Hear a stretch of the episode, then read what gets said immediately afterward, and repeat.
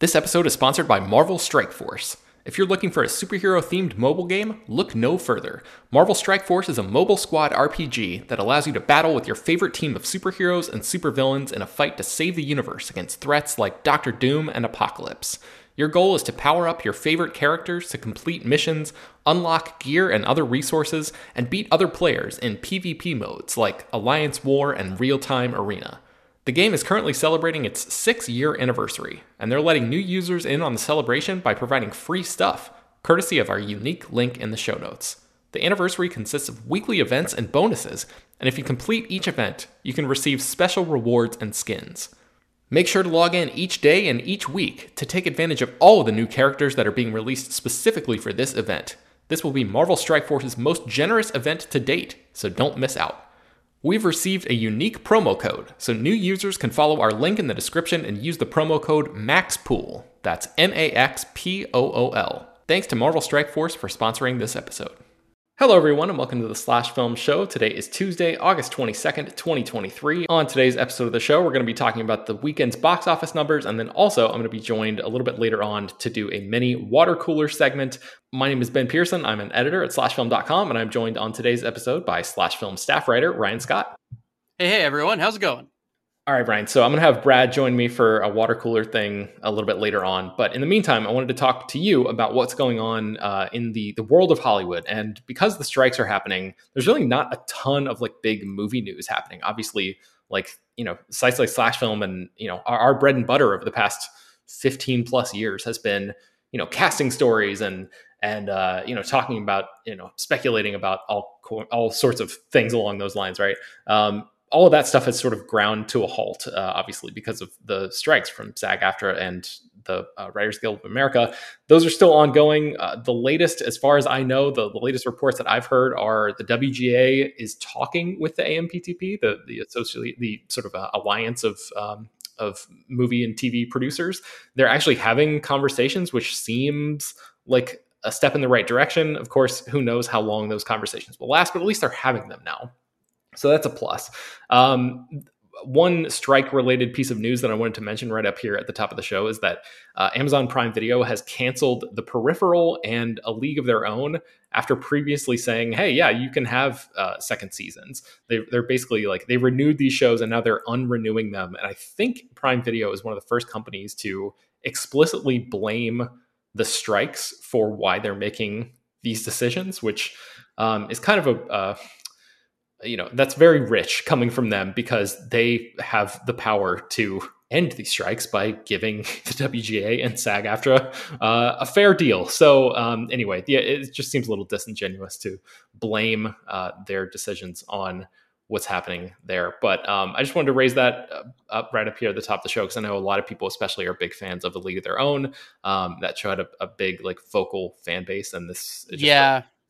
So well, that and Amazon, I mean, of any of these companies, like Amazon and Apple are the two like companies where they are awash with money and the whole streaming thing is just a way to sell other stuff. Like they're not necessarily dependent on the streaming revenue on its own. Now, I think like Amazon is starting to take a hard look at how much they're spending on Prime Video and being like, all right, you know, let's try to reel it in a little bit maybe. But yeah, it them in particular going, let's go ahead and blame the strikes and cancel these shows. Like, I don't know, that seems like a bit of a, them doing it specifically seems a bit, it tastes wrong. Like I didn't watch either of these shows, but I mourn the people seemed very upset about the League of Their Own show being canceled. And I feel really bad for them. Yeah. And like, you know, again, the optics of canceling A League of Their Own, which is this like female fronted show versus, you know, a show like that Prime Video also has like Citadel, which cost, you know, hundreds of millions of dollars and like did not perform nearly as well as they expected. And they just feel very pot committed with that show. That show is like alive and well. And they're talking about spinoffs and like, you know, doing, that show has a second season renewal, and I think Joe Russo is going to direct every episode of season 2. And they're just really like throwing more money at that problem. And so for them to cancel A League of Their Own while keeping Citadel going is just not the best look. So I just hate it for fans who are like really into A League of Their Own and The Peripheral, just like having just having to suffer the indignity of listening to Amazon blame the strikes for their business decisions is just sort of an unfortunate situation. So, okay, let's with all of that, let's move on past that and get into what happened at the box office this past weekend. So, the big question, I think, of the weekend, Ryan, is like, how was Blue Beetle going to perform? So, how did it perform? Oh, what a complicated question. Look, okay, so here's the thing. Blue Beetle is going to have, it's going to be the movie in the record books that dethroned Barbie. It took the number one spot at the box office. So like after a 4-week run at the top, Blue Beetle dethroned Barbie. So it's going to have its place, but, it had a $25 million domestic debut. You know, and the movie has a reported $104 million budget. Budget aside, $25 million is not what we're used to seeing for a superhero movie, even a modest success. It's kind of rough. It also only had an $18 million overseas debut, which is the much bigger problem. And that was in 66 markets. That was actually worse than Wonder Woman 1984 at the height of the pandemic. There's not been as much talk about that I've seen, because there's a lot of focus on domestic box office. And this is why I tend to focus a little bit more on the worldwide picture. And we'll get into why a little bit more of that in a second. But like, yeah, that international rollout is so grim. So, you know, as of right now, even with the Monday numbers, it's at 45.7 million worldwide. I mean, you know, you would be very lucky if this movie got to, I mean, I'm talking very lucky if this movie got to 200 million worldwide before it was done, and against $104 million budget, that's just not going to cut it. Yeah. So I think, you know, I saw some mixed messages about this movie over the weekend, because I don't remember, I'm not sure if you have these numbers right in front of you, Ryan, but like, I don't remember what the expectation was for Blue Beetle opening, but the mixed messaging I saw was kind of like, oh, like this movie, you know, knocked Barbie off, and like, you know, maybe it performed a little bit better than expected, or maybe that was just like it's grading on a curve, right? Because of the fact that this was originally meant to go on HBO Max, which is now Max. So what do you make of that? Like sort of, I don't know, split reaction to how Blue Beetle performed? Yeah, again, I think it's got to do with the fact that, again, this is the movie that dethroned Barbie, right? So that's like grabby in the initial bit of it. But I mean, the financials are what they are. Like I've talked about this ad nauseum. The financial realities of releasing a very expensive movie direct to streaming never made any sense to me. I never understood how those movies justified their existence financially. So, you know, look, when you decide we're going to put this movie in theaters, you are saying, you know, hey, here's what we're, you know, the expectation is that this movie is going to be able to draw for us financially. And this didn't. This is now, look, and I'm not, by the way, I have liked, I still haven't seen Shazam Fury of the Gods. I liked both The Flash and Blue Beetle. Like, I'm not hating on DC, but all three of the movies that DC has released this year have performed very bad financially. Now, this is the less bad of the three, but that's still not good. Yeah. You know, Shazam Fury of the Gods, one of the biggest superhero movie flops of all time. I crunched those numbers. Like, I don't, you know, I was hesitant to put that headline out a few months ago, but when I really looked at it, I was like, it's pretty bad.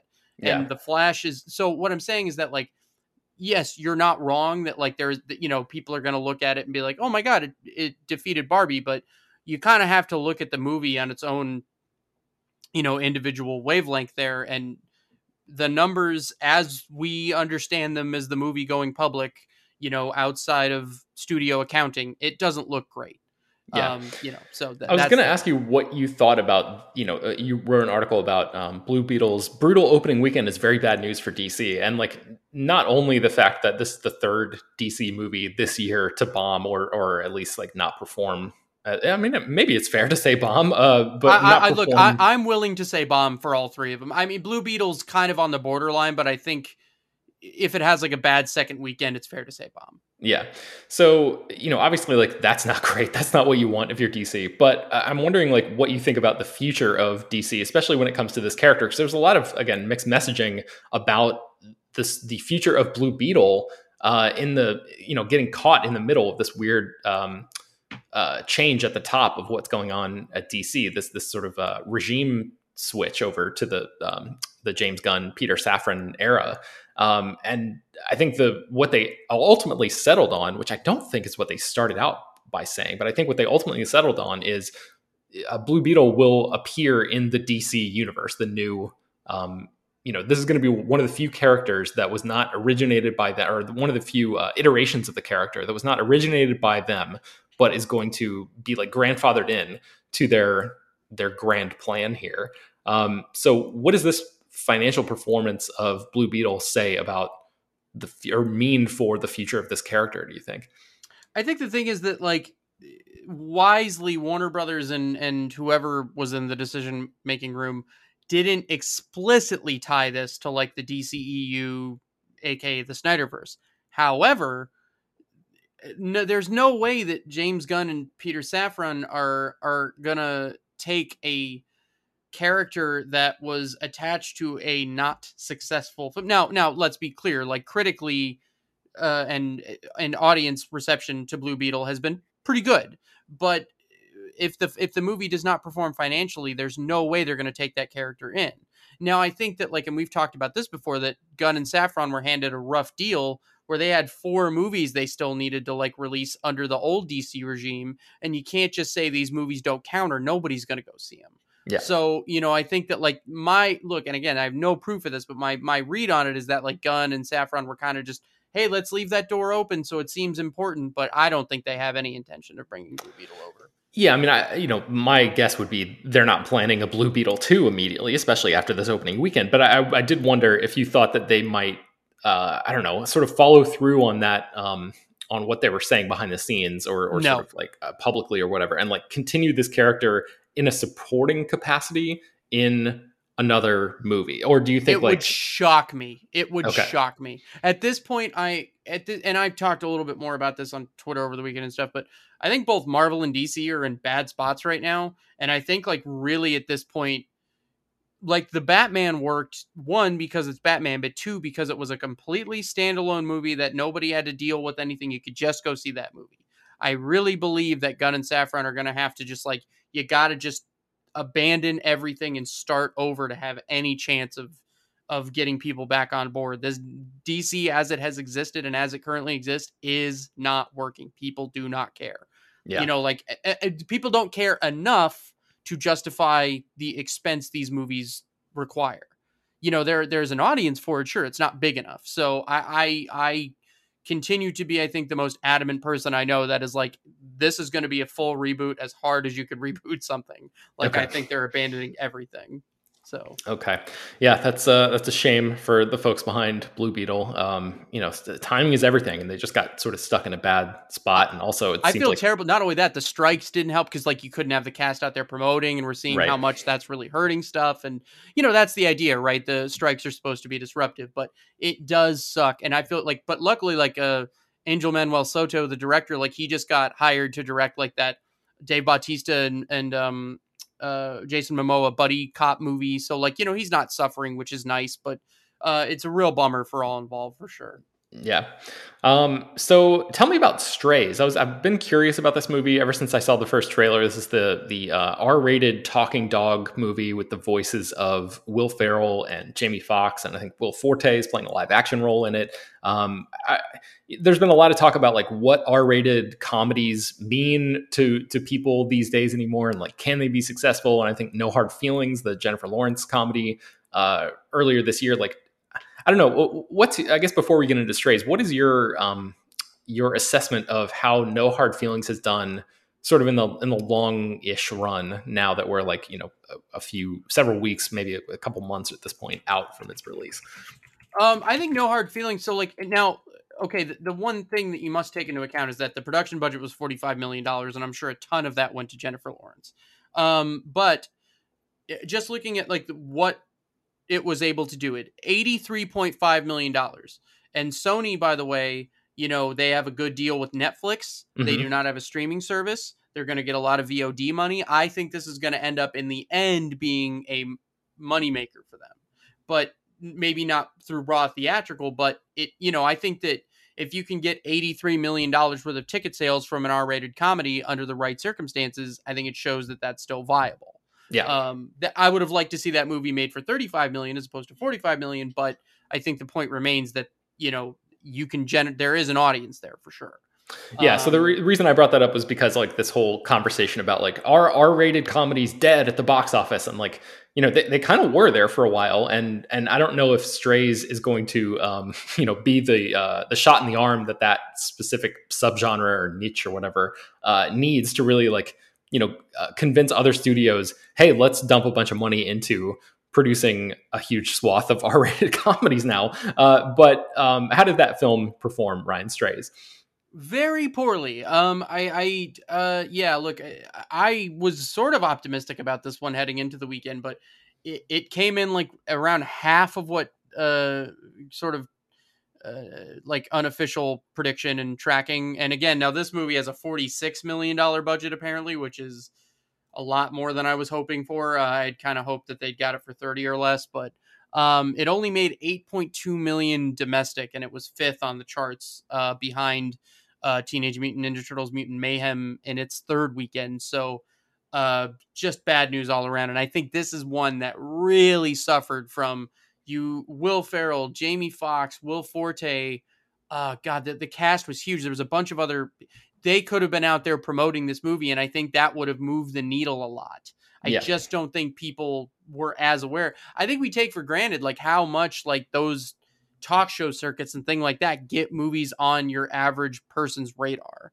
And I think this is a movie that just wasn't on everyone's radar. And, you know, so yeah, who knows, over time, this could be one that through streaming, through VOD, through whatever, it kind of gets to a point where it's not a disaster, but it's clearly not going to be a success, so it's not going to help the R-rated comedies cause at all. Yeah. Tell me a little bit about Meg 2: The Trench. This movie is has gone past 300 million worldwide. What do you think about that? And sort of how does this movie stand in your estimation right now? Yeah, so this is like what I was talking about a minute ago with Blue Beetle and sort of focusing a little bit more on the international box office and stuff like that, because there's such a heavy focus on domestic. This is an example of, like, you know, hey, look, the global, you know, their moviegoers are all around the world, everybody. And Meg 2: The Trench has only made $67.2 million domestically. It has, however, made $251.1 million internationally, meaning it is at $318.4 million worldwide. Now, against a $130 million budget, that's not bad. It's probably going to finish closer to $400 million than $300 million, meaning it is probably going to end up making more than Indiana Jones and the Dial of Destiny. Is it going to make as much as the first Meg? No. Is it going to be a huge money winner? No. But for a $130 million budget, if you get to $400 million worldwide, that's a win all day. You know, especially when you then look at the idea that, like, that's pretty much at a break-even point. So once, you know, VOD, Blu-ray, whatever else, that's all profit. So yeah, it's going to do just fine. And it's one of those things that, like, it's not a movie a lot of people in North America are talking about, but there was an audience for it very clearly. So, you know, it's kind of a late summer. It's a nice little late summer surprise that, like, exhibitors could use. So do you think that we're going to get a Meg 3 with, like, a more limited budget then? That would be my best guess. Yeah, that, like, they'll probably try to make one, but I just don't think that you get Statham back, or, you know, you probably do it. You know, like, I don't know if you go full, like, direct to video, but you might try to find, like, an in between there, where it gets, like, a more limited release, and you try to maybe do it for, you know, 45, 50 million or less with some slightly less impressive effects or something. Yeah. I don't know, like, but it doesn't always have to be a bad thing. I talk about, not infrequently, that Deep Blue Sea 3, which was direct to video, is, like, a shockingly good movie. So sometimes that can work, you know, so who knows, but and I'm serious about that, by the way. Like, if you like the original Deep Blue Sea, go see Deep Blue Sea 3. It's, like, it's surprisingly good. But okay, but, so there's some shark precedent then for a third movie. There is actually some precedent in the shark genre there. But yeah, so you know, I don't know. Like, as someone who likes to see these things work out just because it's better for theaters, better for exhibitors, better for everybody. Like, you know, I'm happy about this. And, like, let's be clear, critics hated this movie, but the audience score for Meg 2 is higher than it was for the original. So, wow, you know, moviegoers are clearly into it, even though most people have said it's a pretty messy movie. It's a weird movie. you know, I don't know. People want to go see Jason Statham fight big sharks, and that's been evident here. So yeah, what do you, what more to say? Well, speaking of what more to say, we've talked a lot about Elemental and the surprise legs that movie has shown. And I don't really know if there's much more to say here, on this podcast that we haven't talked about already, but one big, I guess, hurdle or sort of a benchmark that this movie has cleared now is that it's overtaken Spider-Man Across the Spider-Verse at the international box office, which is just incredibly impressive. Again, I mean, that's the word that we've been using over and over talking about the legs of Elemental here. But given the amount of, press and attention and hype and conversation that was around Across the Spider-Verse, all of those things, when you're talking about Elemental, just completely paled in comparison, right? So the fact that this movie has now overtaken it internationally is just like a very impressive achievement that it's his. I don't know if you have any additional thoughts on this that we haven't already talked to death about on the podcast, right? No, just my feel good movie of the summer, feel good story, and I think that it's nice that Pixar is clearly going to have a theatrical future, and it's nice that it's an original movie doing it. So this is what Pixar does well, and so hopefully this means that, the next big Pixar original gets a big push, and, this is kind of a building block to get to a bigger, better place. So I'm very happy about this and very optimistic about it. Another thing that I'm guessing made you very happy, Ryan, is the news about these physical releases. So to be fair, we've dunked on Disney a lot for many reasons, and I think all of it has been valid and warranted. It's not like we're just going around dunking on studios for no reason. I really feel like we're telling it how we see it. We're calling it like we see it or whatever. But I think this is very much a case of credit where it's due. They are listening to the market and making a decision that I think all of us are happy to see here. So the two things I'm talking about are Prey, the Predator prequel, has finally gotten a physical media release after its debut on Hulu. And then I think it was either earlier this morning or maybe yesterday, it was announced that The Mandalorian, Loki, and WandaVision are getting limited edition 4K and Blu-ray releases. And I think there was a big kerfuffle online when WandaVision's home video, or maybe it was a digital video release, was announced, because it was sort of dressed up in this steelbook packaging, and there was no actual physical disc. It was just yeah, that was through a third party, and they were just releasing a fancy steelbook that didn't actually have the disc in it, which is just so strange on so many levels. But it's just here's the thing that you can put on your shelf, but it's really just a digital code that you can add to your digital library or whatever. And a lot of people were what the hell, man? Physical media is something that we care a lot about. And obviously, as we've seen time and time and time again over the past several years now, that's really the only most reliable way that you can have the thing that you love and want to watch at any given moment, because things get yanked off streaming services at all times. Things get censored on streaming services. Things get edited and tweaked and, outright pulled. And people have had instances where they've thought that they've purchased movies from Amazon and iTunes, and those movies have disappeared over time. So those are just long-term rentals essentially. Yeah. Many people still do not realize that if you buy something through iTunes, it's only until the license runs out, any day. And same thing, streaming services like Spotify for music, there's no guarantees there. Yeah. So, what were your thoughts when you heard that they're actually investing in these physical products here? Absolutely thrilled. Prey was one of the best movies that came out last year. I think even people at Disney are we probably should have put that in theaters. But it's so nice that they're okay, you know what? Maybe it's not a lot of money relative to the overall picture, but if people want to give us money, why should we not do that? Because I think that it was just that old thinking of streaming means exclusivity, and if this is the only place you can watch it, then we'll get your money. Well, I think the thing is that we're seeing people are going to subscribe to what they're going to subscribe to, and they're going to get what they want to get. You might as well give people the option to get something the way they want to get it. I'm still going to subscribe to Disney Plus, but you bet your ass I'm going to buy those Mandalorian steelbooks, and same thing with Prey. I'm not subscribing to Hulu anymore, but I'm definitely going to put that on my shelf. Do Barbarian next. I already paid on Etsy to get this really cool bootleg of Barbarian, but I'd pay for an official one too. Like, just, you know, let me give you my money. Like, I'm, you know, I know Disney doesn't need it, but I'm happy to give it to you if you give me what I want. Yeah. So just, it's smart. It's good business. There's no reason not to do it.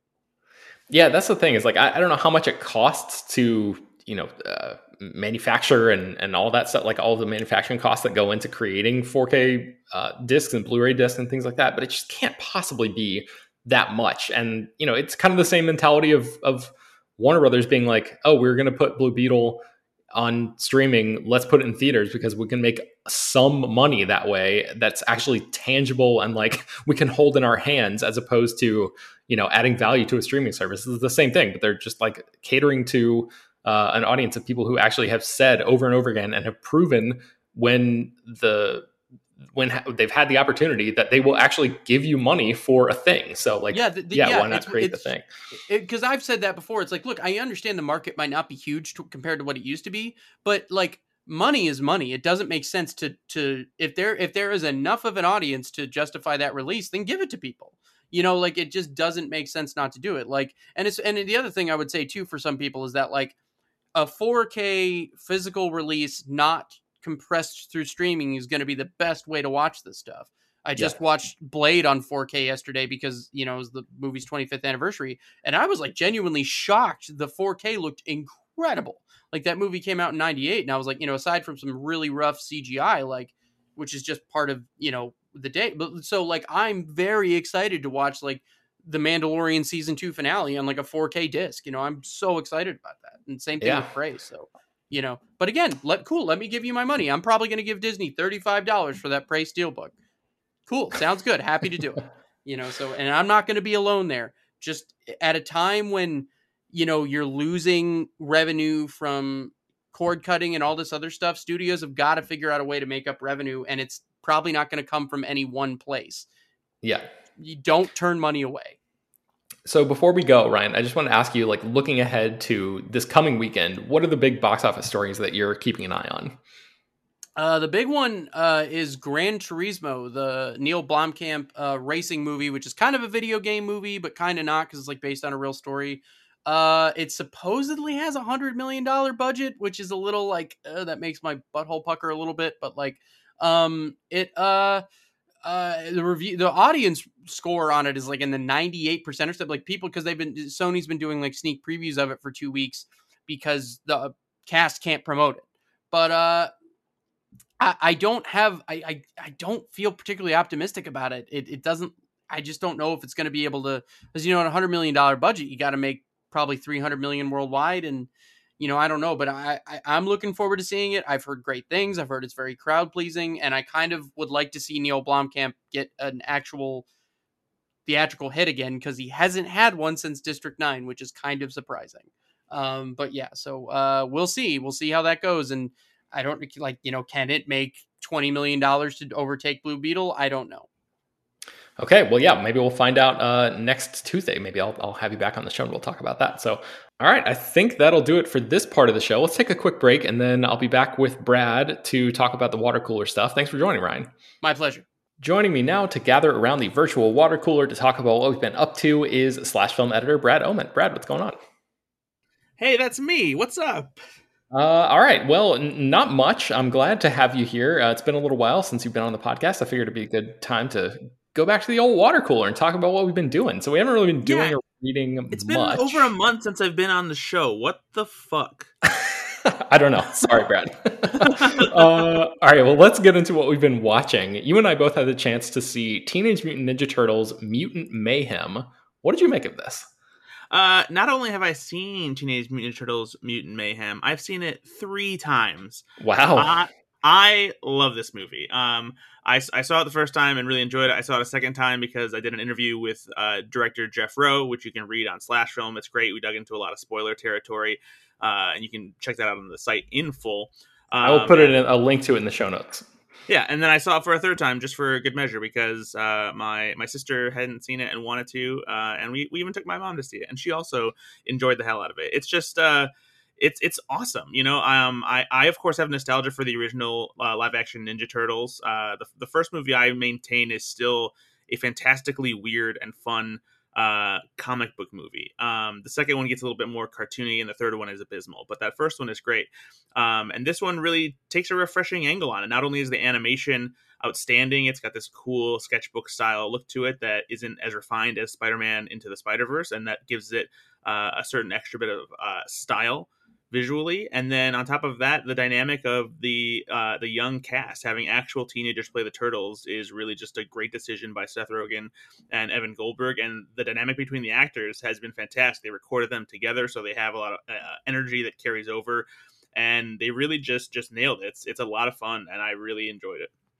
I love this movie as well, Brad. I think this is my favorite Ninja Turtles anything that has existed, and I grew up watching, you know, that show as well, and really like being all in on Turtles. I'm sure I dressed up as Turtles, you know, for Halloween and did that whole thing. I had the little pizza shooter toy and all that action figures and the whole thing. So I love this. The look of it is so incredible, like you were saying, like the way that that color and light are used in this movie, the glows and sort of like neon looking effects and hazes, and a lot of it is set at night, and just the vibrancy of the colors I thought was like incredible. It's a very different look than what you see in the Spider-Verse movies, but it just works so wonderfully for these characters, and like the characterizations are so great. I thought the humor was like completely on point all the way across, which is very rare for me. I think this is one of the funniest movies of the year so far, and it really is. Yeah. It's also just like incredibly effective at what it's trying to do, which is this, you know, relatively simple story of like feeling like an outsider and wanting to belong, and hitting on all of these like recognizable universal themes that everybody can experience, and everybody knows what it's like to feel this stuff. And I feel like that's what Seth Rogen and Evan Goldberg are so good at tapping into, is getting a little bit of that heart in with the comedy. And like my experience with them has been fairly mixed as screenwriters. Like sometimes that balance is a little bit off to me, but this time I thought they just completely nailed it. This might be my favorite thing that they've written, which is probably saying a lot, because I know people love, you know, Superbad and whatever, but like, I just think everything is working on such, in such unison, all toward the same goal in this movie, that it just, I found myself just like completely bowled over by it. I loved it. Heck yeah. What do you think about the idea of they've announced that they're going to do a TV series and then another movie, like leading, I guess, bridging the gap into another movie, a sequel. What do you think about that? The idea of a TV show, do you think that they're going to be able to sort of keep the same level of quality and care and all of that? Or is it just going to be like, oh, it's Paramount Plus, it's TV, who cares? We're just going to like not give it the budget and creative stuff that we, you know, that it deserves. And we'll just like put all of our money toward the next big movie. What do you think about the idea of the show? I think that what they said for the show is that the animated series will be a 2D animated series. So it won't look exactly like the movie does. I hope that they still carry that like kind of hand-drawn sketchbook style over to it. Because even in 2D animation, that would be something that would look cool and refreshing. I don't know, because like honestly, like I'm wondering how much you can do with an animated series that's meant to kind of bridge the gap between the two. If you don't, you know, you probably don't want anything too significant to happen to the characters as you lead into the movie, because you want to give them somewhere to go in the movie, and you want the movie to be like the next big kind of evolution for them as characters, for what that means. So like, I imagine, you know, it'll probably be just something kind of similar to the original animated series, where kind of just like, you know, crime fighting kind of stuff, where they have, you know, different villains of the week and stuff like that. I mean, and it might just be a good way for them to, you know, play with the ensemble, since they have all those other mutant characters who, some of them go back and forth between villains and whatnot. So maybe it'll just give them a way to do that and figure some stuff out, like where they want to go for a sequel. Yeah. I just have to say, like this movie, I think, restored my faith in the IP hellscape that we're living in right now. We spend a lot of time thinking, and I spend a lot of time like spinning out about how every single thing is based on something else. And there's so much bad stuff that comes down the pipeline. And a movie like this reminds me that just because it's associated with a project that was, or a franchise or an IP that was popular 30 years ago or whatever, does not mean that it has to be creatively bankrupt. Like that there is a way to you know, take these things and actually do something interesting and fun and fresh with them. And it's also like not overly complicated too. So many action movies these days are like, you know, go get the thing in order to twist the flip on the next switch that will take you to the, you know, it's just like the video gamification of movie, of like blockbuster movie plots has just made everything feel so convoluted. And this movie's like fairly stripped down and yeah, just like it's not trying to bite off more than it could chew. It has like, it's just, yeah, watching this and seeing what Tony Gilroy did with Andor in the Star Wars universe, it's just made me be like, okay, you know, sometimes we can be in safe hands with this stuff. So, all right. Well, I just wanted to mention one other thing that I've been watching, which is this Netflix documentary series called Untold. I think that's like a franchise or sort of like an umbrella term for a sports documentary that is like a bunch of different types of sports can sort of fall under the old Untold banner. So the one that I watched is called Untold: Swamp Kings. And it's a 4-episode series. Each episode is like 45 minutes long. And it's all about the University of Florida football team from 2005 to about 2009. And I was there from 2004 until 2008. So this was all like very familiar to me. Tim Tebow was the quarterback at that time. Urban Meyer came in as the coach. Both of those guys are featured heavily in this documentary series. Florida won 2 national championships during that stretch. And so, yeah, I was just like curious to hear from the players here because there are a lot of players interviewed in this footage. I was familiar with all of the media narratives and everything that was going on. I'd heard a lot from Urban Meyer, but you don't really get to hear very much from the players when, or you didn't at that time anyway, and maybe slightly different now. So I wanted to hear what they had to say about what their time was like, you know, in this very intense period of sports history. I think this documentary series is like, okay, if you know who Tim Tebow is, if you know who Urban Meyer is already, you're probably not going to learn too much here. If you're completely unfamiliar with this whole period, then you'll obviously like, it may be of more value to you. But there were a few things in it that rubbed me the wrong way. There's a lot of like weird Tim Tebow and Urban Meyer, obviously like white guys who are very prominent in the national media spotlight. And the way that this documentary interviews some minority players and then sort of uses their stories to prop up Tim Tebow and Urban Meyer is honestly reminiscent of how things were at that time from, you know, 04, 05, all the way through to 09. And it rubbed me the wrong way then, and it rubs me the wrong way now. I can't believe that the filmmakers of this documentary series are kind of making the same mistakes, even though they kind of like actively touch on that topic in the documentary itself. It's like, wait, are you guys paying attention to what you're talking about here? Because you're just doing the same thing here. But anyway, I think it's a relatively easy watch for anybody who cares about college football. And if you're interested in that whole thing, I'm not really going to watch any more Untold stuff unless the subject matter like really jumps out to get me. And this particular subject matter was like so designed to hook me because I have such a personal connection to that material that I wanted to check it out. So that's on Netflix. It's called Untold: Swamp Kings if you want to check it out. Brad, what have you been watching? In the similar sports arena, I watched a documentary series called Muscles and Mayhem, the unauthorized story of American gladiators. Have you heard of this?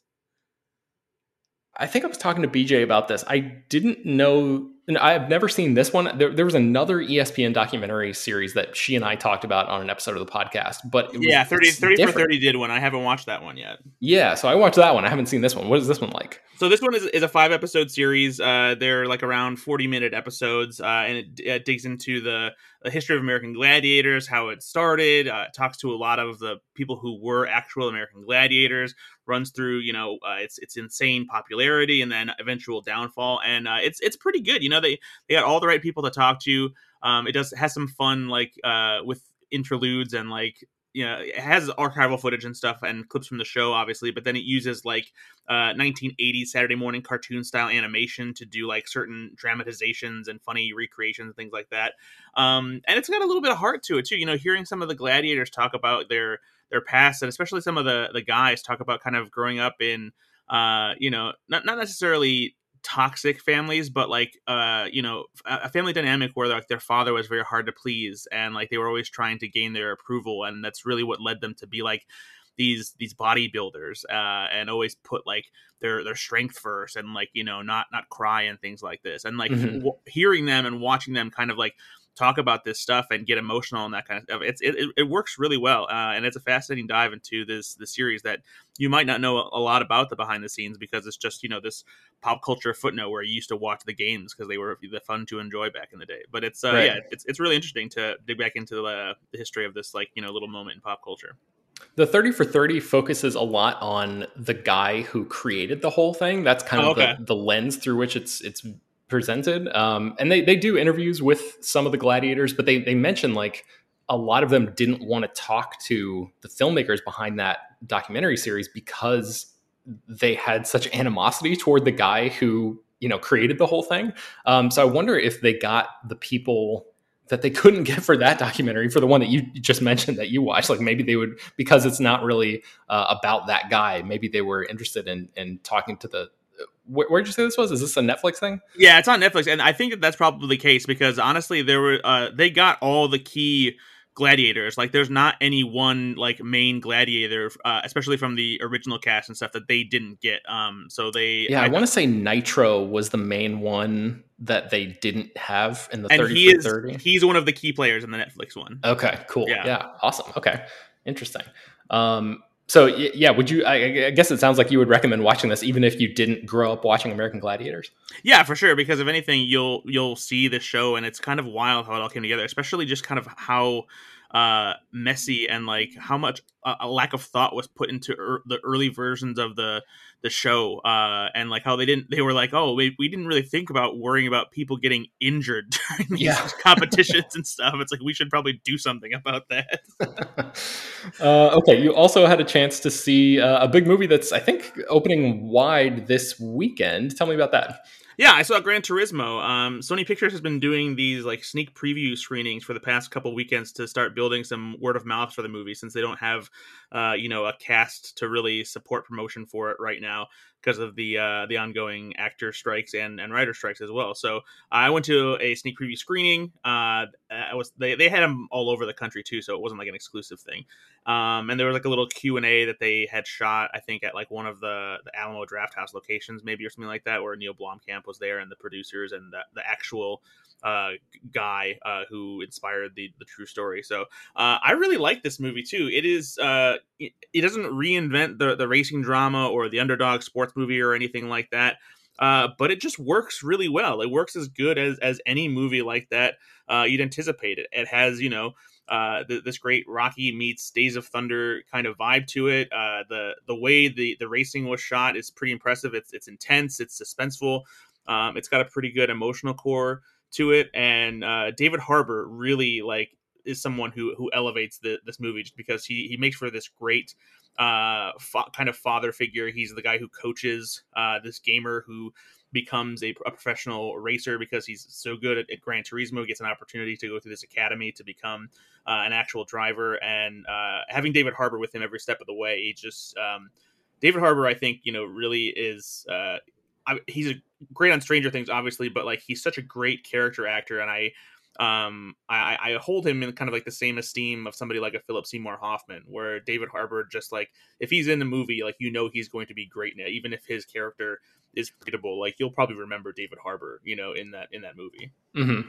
So yeah, that's great. So what did you think about like? And Neil Blomkamp is such a fascinating figure because he came out swinging and came out like on top of the world with District 9. And it seems like every consecutive movie that he's made has been worse and worse, if not financially, then like critically. Do you think this is the movie that's going to like turn his career around? Is this like the equivalent of The Visit for M. Night Shyamalan or something like that? I don't know if it's the kind of thing where it'll turn his career around, but it would be nice if it were something that allowed him to like continue to broaden his horizons, because as I learned in the Q&A, he actually kind of sought out doing a movie like this because it wasn't going to be kind of like a dark, fucked up kind of sci-fi thing. He wanted to do something that was uplifting, and he actually has like a hobby and interest in racing cars and stuff like that. He actually had a few of the cars that are featured in like the racing circuit in this movie. So he actually had like a passion himself for racing and an interest in Gran Turismo. So I think this might have just been, you know, a matter of circumstance, being at the right place at the right time and him looking for something like that. But you know, he brings, you know, a great filmmaker's eye to a movie like this, and he does some interesting visual things. They have great drone photography of the races. They did a lot of practical racing stuff, and he uses like the video game aesthetics in a way that enhances, you know, the movie without feeling like... There's a couple times where it feels like it's like, he didn't really need to do that, but there's a lot of other ways where he fluidly and naturally brings like the Gran Turismo video game style into the movie itself. So cool. Yeah. Okay, what else have you been watching recently? I also saw Blue Beetle. And it's kind of a bummer that more people aren't seeing it. It's not necessarily like, you know, the next great comic movie or anything like that. But it's one of those movies where I wish it came out like 5 or 6 years ago or something like that, because it's arriving at a time where people are getting kind of bored with superheroes. We've seen a lot of the same stuff over and over again. The DC universe is changing over. And so people are just kind of like, all right, we'll wait and see what new stuff is. Because there's a lot to like in this movie. It's unfortunately it is the superhero stuff in this movie that feels just kind of there. It's not necessarily super exciting. The best thing it has going for it in that regard is it has this like kind of mid 90s superhero charm, where it's very earnest and a little bit goofy and even a little bit strange. Like it has some, you know, some really kind of gnarly body horror stuff because of how the scarab attaches itself to the main character and, you know, turns him into Blue Beetle. But for me, like the part that worked the best, and it's a shame that, you know, we probably won't get to see it continue in any form, is the family dynamic that there is between the main character, Jaime, who's played by Zolo Maladueña from Cobra Kai, and his Mexican family, who is like very much steeped in authentic Mexican culture. It was very impressively done. There's a lot of heart there to it, and just the way the family connects with each other, how they're a big part of the story, and how it all ties together and adds a lot of heart and emotion to it. And so I wish that overall the superhero stuff combined with that family dynamic a little bit better, because I would have liked to have seen this in a movie that was able to get a little bit more attention, had a little more sure footing. So it's kind of a bummer to see a movie like this kind of stumble and likely, you know, be pushed to the side for whatever else is coming. But yeah.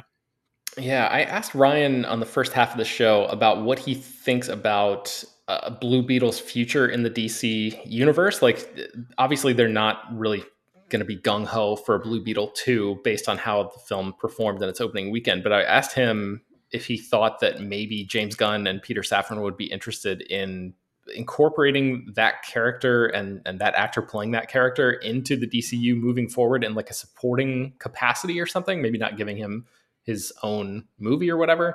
And Ryan didn't think so because of how poorly Blue Beetle performed. But what do you think about that? You know, it would be possible for them, I think, to backdoor him in there, you know, because you don't necessarily need the Blue Beetle movie to be successful in order to bring a character like that into the fray if he's not like the main attraction of the movie, you know, because they do have plans to do something with Booster Gold.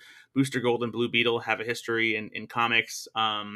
If you read some of the articles we've written about Blue Beetle, you can go read about the credit scene and kind of see that like there's a possibility of how James Gunn could easily tie in what was set up for a potential sequel in a credit scene, and with Booster Gold potentially being involved, and also Justice League International, which is something that, you know, James Gunn has also expressed a lot of interest in doing. And it seems like some of the moving pieces for his new DC universe could, you know, be part of that as well. So, you know, I wouldn't count it out, especially since James Gunn has said that he, you know, was a fan of Blue Beetle. So, you know, we'll see. I also think that it's probably unlikely, but, you know, never say never.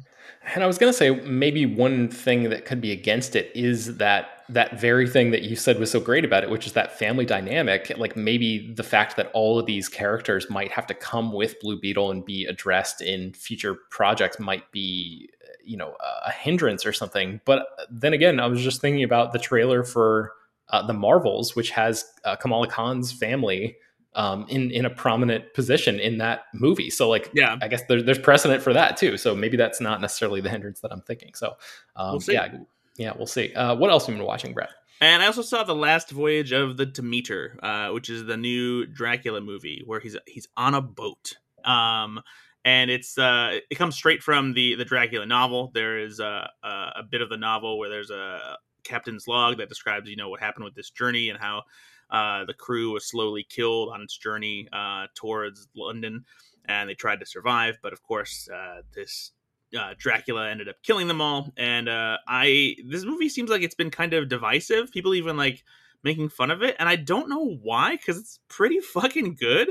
It's just a solid moody horror movie that's set on the, you know, this old ship, the Demeter, where, you know, they slowly are getting picked off by Dracula. I feel like it's really well done. If I had one complaint, it's that I wish that they had maybe done a little more on the practical effects side rather than relying on some CG. And it's not that the CG looks bad. It's just, I just wish that maybe they had leaned a little bit more towards doing those old school kind of monster effects, rather than relying on that, but it's good. I saw this a little while ago, because I had to interview David Desmalchian, who plays one of the supporting characters. And I kind of agree that it's like just a sturdy, you know, like a sturdy horror thriller. There's nothing, I don't understand why it's divisive at all, really. Yeah, it really doesn't make any sense to me, you know, especially since, you know, Corey Hawkins is fantastic in it. David Desmalchian, he's having a pretty great year, you know, I mean, between this and The Boogeyman, and I like him in Ant-Man and the Wasp: Quantumania.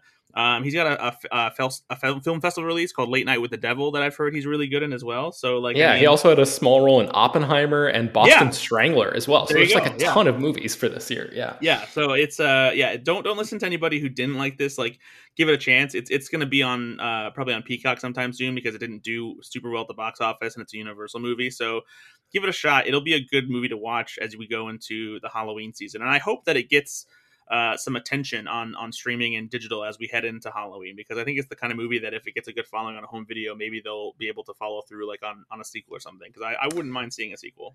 Yeah, I think so too. I think that it definitely lends itself to, or ends in such a way where it left me going like, damn, I want to see more of what happens now. I won't spoil what happens at the end of the movie, but yeah, it certainly like had me intrigued at the very end. And yeah, it's not as good as John Carpenter's The Thing, but it definitely has some The Thing vibes on the open sea, you know, where like the paranoia of everything is just sort of closing in on these characters and they're like turning on each other. But there's obviously like this external threat that is really the true evil among them.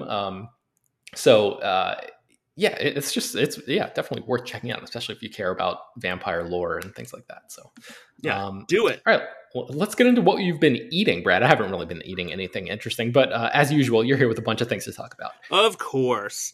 As always, you can check out Brad's Junk on Instagram. It's been doing pretty well. If you don't follow it already, please check it out. It's Look at Brad's Junk on Instagram. I've got over 10,000 followers now. It's pretty cool. Nice. Yeah. And so there's a new Doritos flavor out there, even though it's only kind of half new, because it's late night loaded taco Doritos. And if you know Doritos at all, you know that there's actually a regular taco flavored Dorito that's out there, and it's pretty dang good. And this one isn't remarkably different. It seems like it just has a little extra touch of maybe like some salsa and sour cream to add that loaded taco flair to it. Otherwise, it's not remarkably different. But as somebody who doesn't really like salsa, I don't mind the little subtle flavor that comes along with it, because I really do enjoy the taco Doritos. So they're pretty good. You can get them exclusively available right now at Kroger stores and their sister stores like Ralph's and King Supers and that kind of thing. You can look up on Kroger's website to see all the various stores that are under their banner. There's also new Butterscotch Scoop Snickers. It is a Snickers bar that is inspired by an ice cream flavor, apparently, just butterscotch ice cream. And so it's the butterscotch flavor is a nice mix with the Snickers flavor. It still has, you know, peanuts and caramel, but I think it's the nougat that kind of has this like extra butterscotch flavor to it, or maybe it's like a butterscotch cream. I forget how they did it, but it's solid. They you can get it in like a normal candy bar size. It comes in like these little like rectangular squares, or they have like bigger bags that they have like little fun size versions of the candy bar as well. So those have been popping up. I think they're a Walmart exclusive actually. So keep an eye out for those at Walmart. I think we've talked about the Snickers ice cream bars in the past, Brad. Probably. Do you know if they like branch out with different flavors for those, or do they keep that focus to just the old school Snickers flavor? As far as I remember, I think that the Snickers ice cream bars are pretty regular. They might also have an almond Snickers ice cream bar, but don't quote me on that. I could be misremembering. Okay, yeah, I was just curious if they like cycled a bunch of these new flavors for like the typical candy bar into the ice cream bar format or whatever, but it sounds like they probably don't. So. Yeah, no, not usually. Although there is, so a while back we talked about Twix cookie dough flavor that's out there, which is really good. And there is a Twix cookie dough ice cream that recently came out. There's like... like that you can buy in a pint or a gallon? Or whatever? Yeah, exactly. Okay, cool. Yeah. All right, what else have you been eating? I also have tried Little Debbie Swiss Rolls cereal. In the past couple years or so, they've been releasing Little Debbie cereals. They did oatmeal cream pie before, and now the latest one is the Swiss Rolls, which is basically the Little Debbie version of Ho-Ho's. And I was curious how they were going to kind of capture this flavor in cereal form, because some of the attempts to turn certain like snacks or things like that into cereals hasn't worked out very well. The best version of the Little Debbie cereal so far has been the Nutty Buddy cereal, because you can't go wrong with a chocolate and peanut butter combination. And they even managed to kind of capture the texture of those wafer snacks as well. But the oatmeal cream pie one, it felt like it was missing something, because they couldn't really replicate the flavor of the cream and how it mixes with the oatmeal cream pies. And the Swiss roll cereal does a little better job of it. And I think it's because whatever kind of frosting or glaze they use on the Swiss roll pieces, it does actually have a little bit of that cream flavor.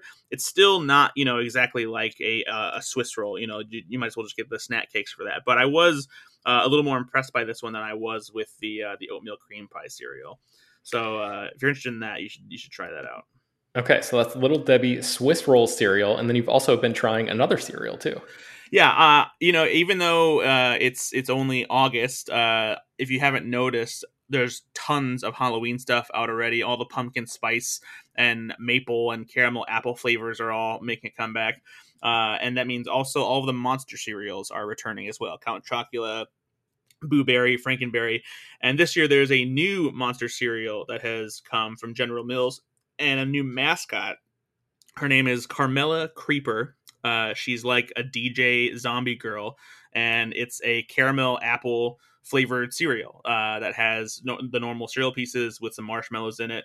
And it's solid. I wish the caramel apple flavor was a little stronger. I feel like that there's not necessarily enough on the cereal pieces to really give it that proper caramel apple taste. But I've also noticed that the monster cereals in general have kind of not been as flavorful as they used to, because I used to love Count Chocula when I was a kid, but it is just not as chocolatey as it used to be. Like Cocoa Puffs is infinitely more, has a better chocolate taste than Count Chocula is. But Count Chocula used to have such a good chocolate cereal, and it used to make the milk super chocolatey, and just Cocoa Puffs still blows it out of the water now. So, and I think it's kind of the same issue with this one, but it's decent enough. There's not really a lot of caramel apple cereal options out there. So, if you like that kind of flavor, then maybe give it a shot. Okay. Carmella Creeper. Wow. Did she have like the same kind of aesthetic design as a lot of those other like old school mascots? Did they try to capture that whatever 60s 70s vibe or whenever those characters came out originally? So they've given the character mascots like a little bit of a modern look. Like they didn't like overhaul them entirely. They still have like, kind of like the same basic character design, but they don't look old school. Last year they did kind of like a throwback where the box art was kind of like that old school 1950s look, but the new design this year is like, it's much more of kind of like a modern animation style, but the character look definitely kind of still falls in line with how Count Chocula and Frankenberry and all them and look and whatnot. But she's definitely has more of a modern vibe. She kind of looks like a zombie goth girl from Hot Topic. Okay, so one final topic here, what we've been playing. What have you been playing recently, Brad? I have been getting into pinball lately. My friend Ben, who I do my podcast, Go Flix Yourself, and the 10 to 1 podcast with about Saturday Night Live, he owns an arcade here in my small town of La Porte, Indiana. It's called Full Tilt.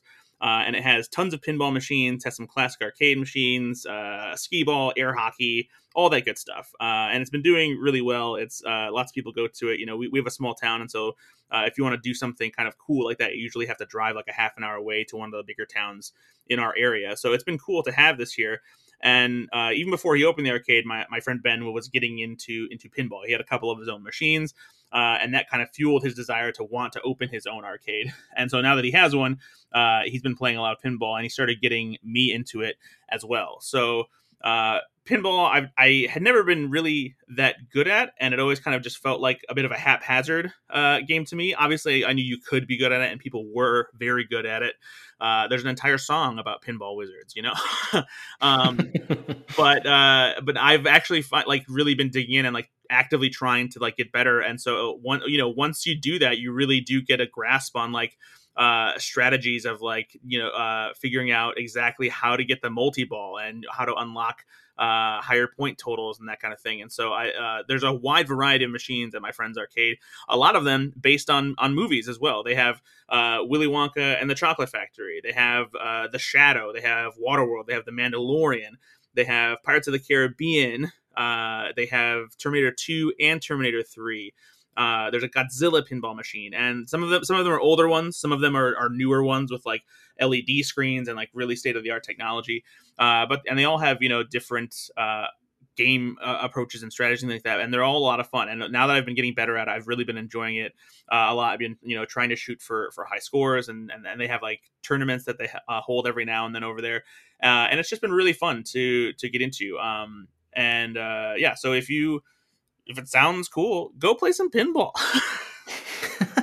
So, Brad, when you walk in, what's the first machine you go to? Are you drawn to the vibes of one of those movie machines over the others?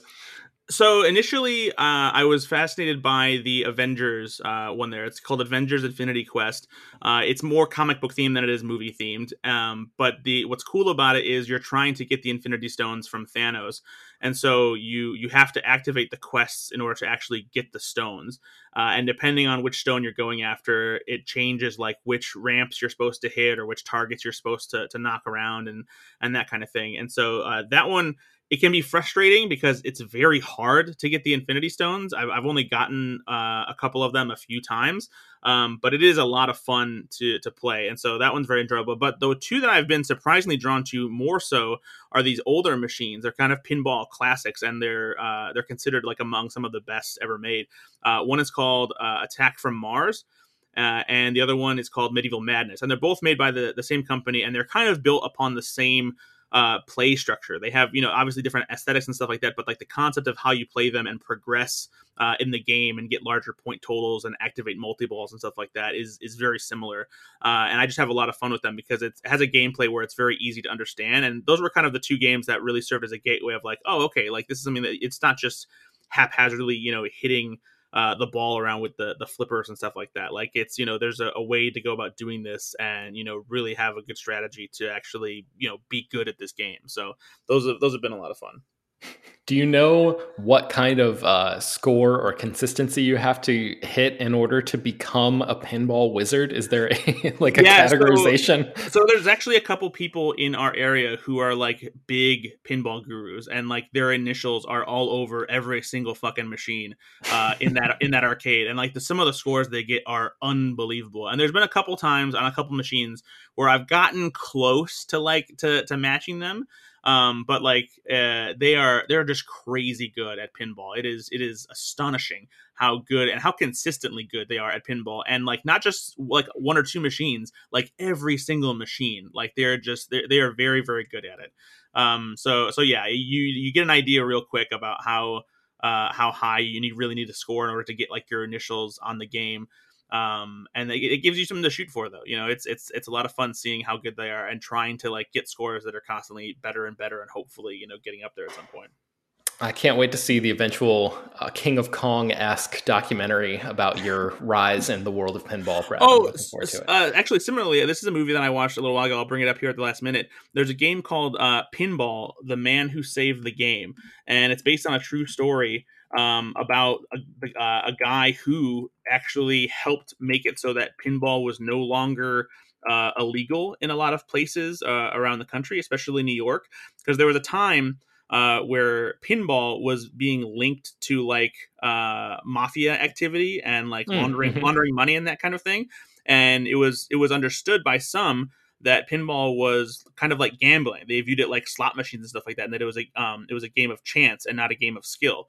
And there was this guy who like became a big fan of pinball and was very good at it. And he became a GQ journalist and did this story about it. And then he got asked by people who were trying to overturn this legislation. It was like in New York, it had been banned for like 35 years to prove that it was a game that you could be good at and a game of skill.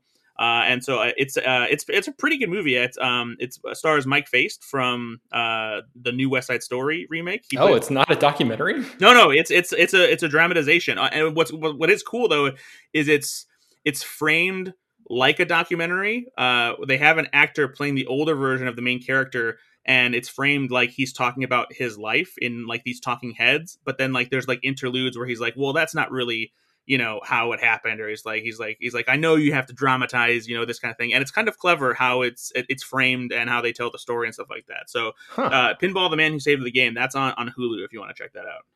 Okay, that's a great recommendation. All right. I think that's going to do it for today's show. You can find more about all the stories that we mentioned on today's show at slashfilm.com and linked inside the show notes for this episode. The Slash Film Show is published 2 times a week, bringing you the most exciting news from the world of movies and TV, as well as deeper dives into the great features you can find on the site. You can subscribe to the show on Apple, Google, Overcast, Spotify, all the popular podcast apps. Please subscribe to our newsletter. There's a link in the show notes to do that. Send your feedback, questions, comments, concerns, and mailbag topics to us at bpearson@slashfilm.com. Make sure to leave your name and general geographic location in case we mention your email on the air. Don't forget to rate and review the show on Apple Podcasts or Spotify. Tell your friends, spread the word. Thank you so much for listening, and we will talk to you next time.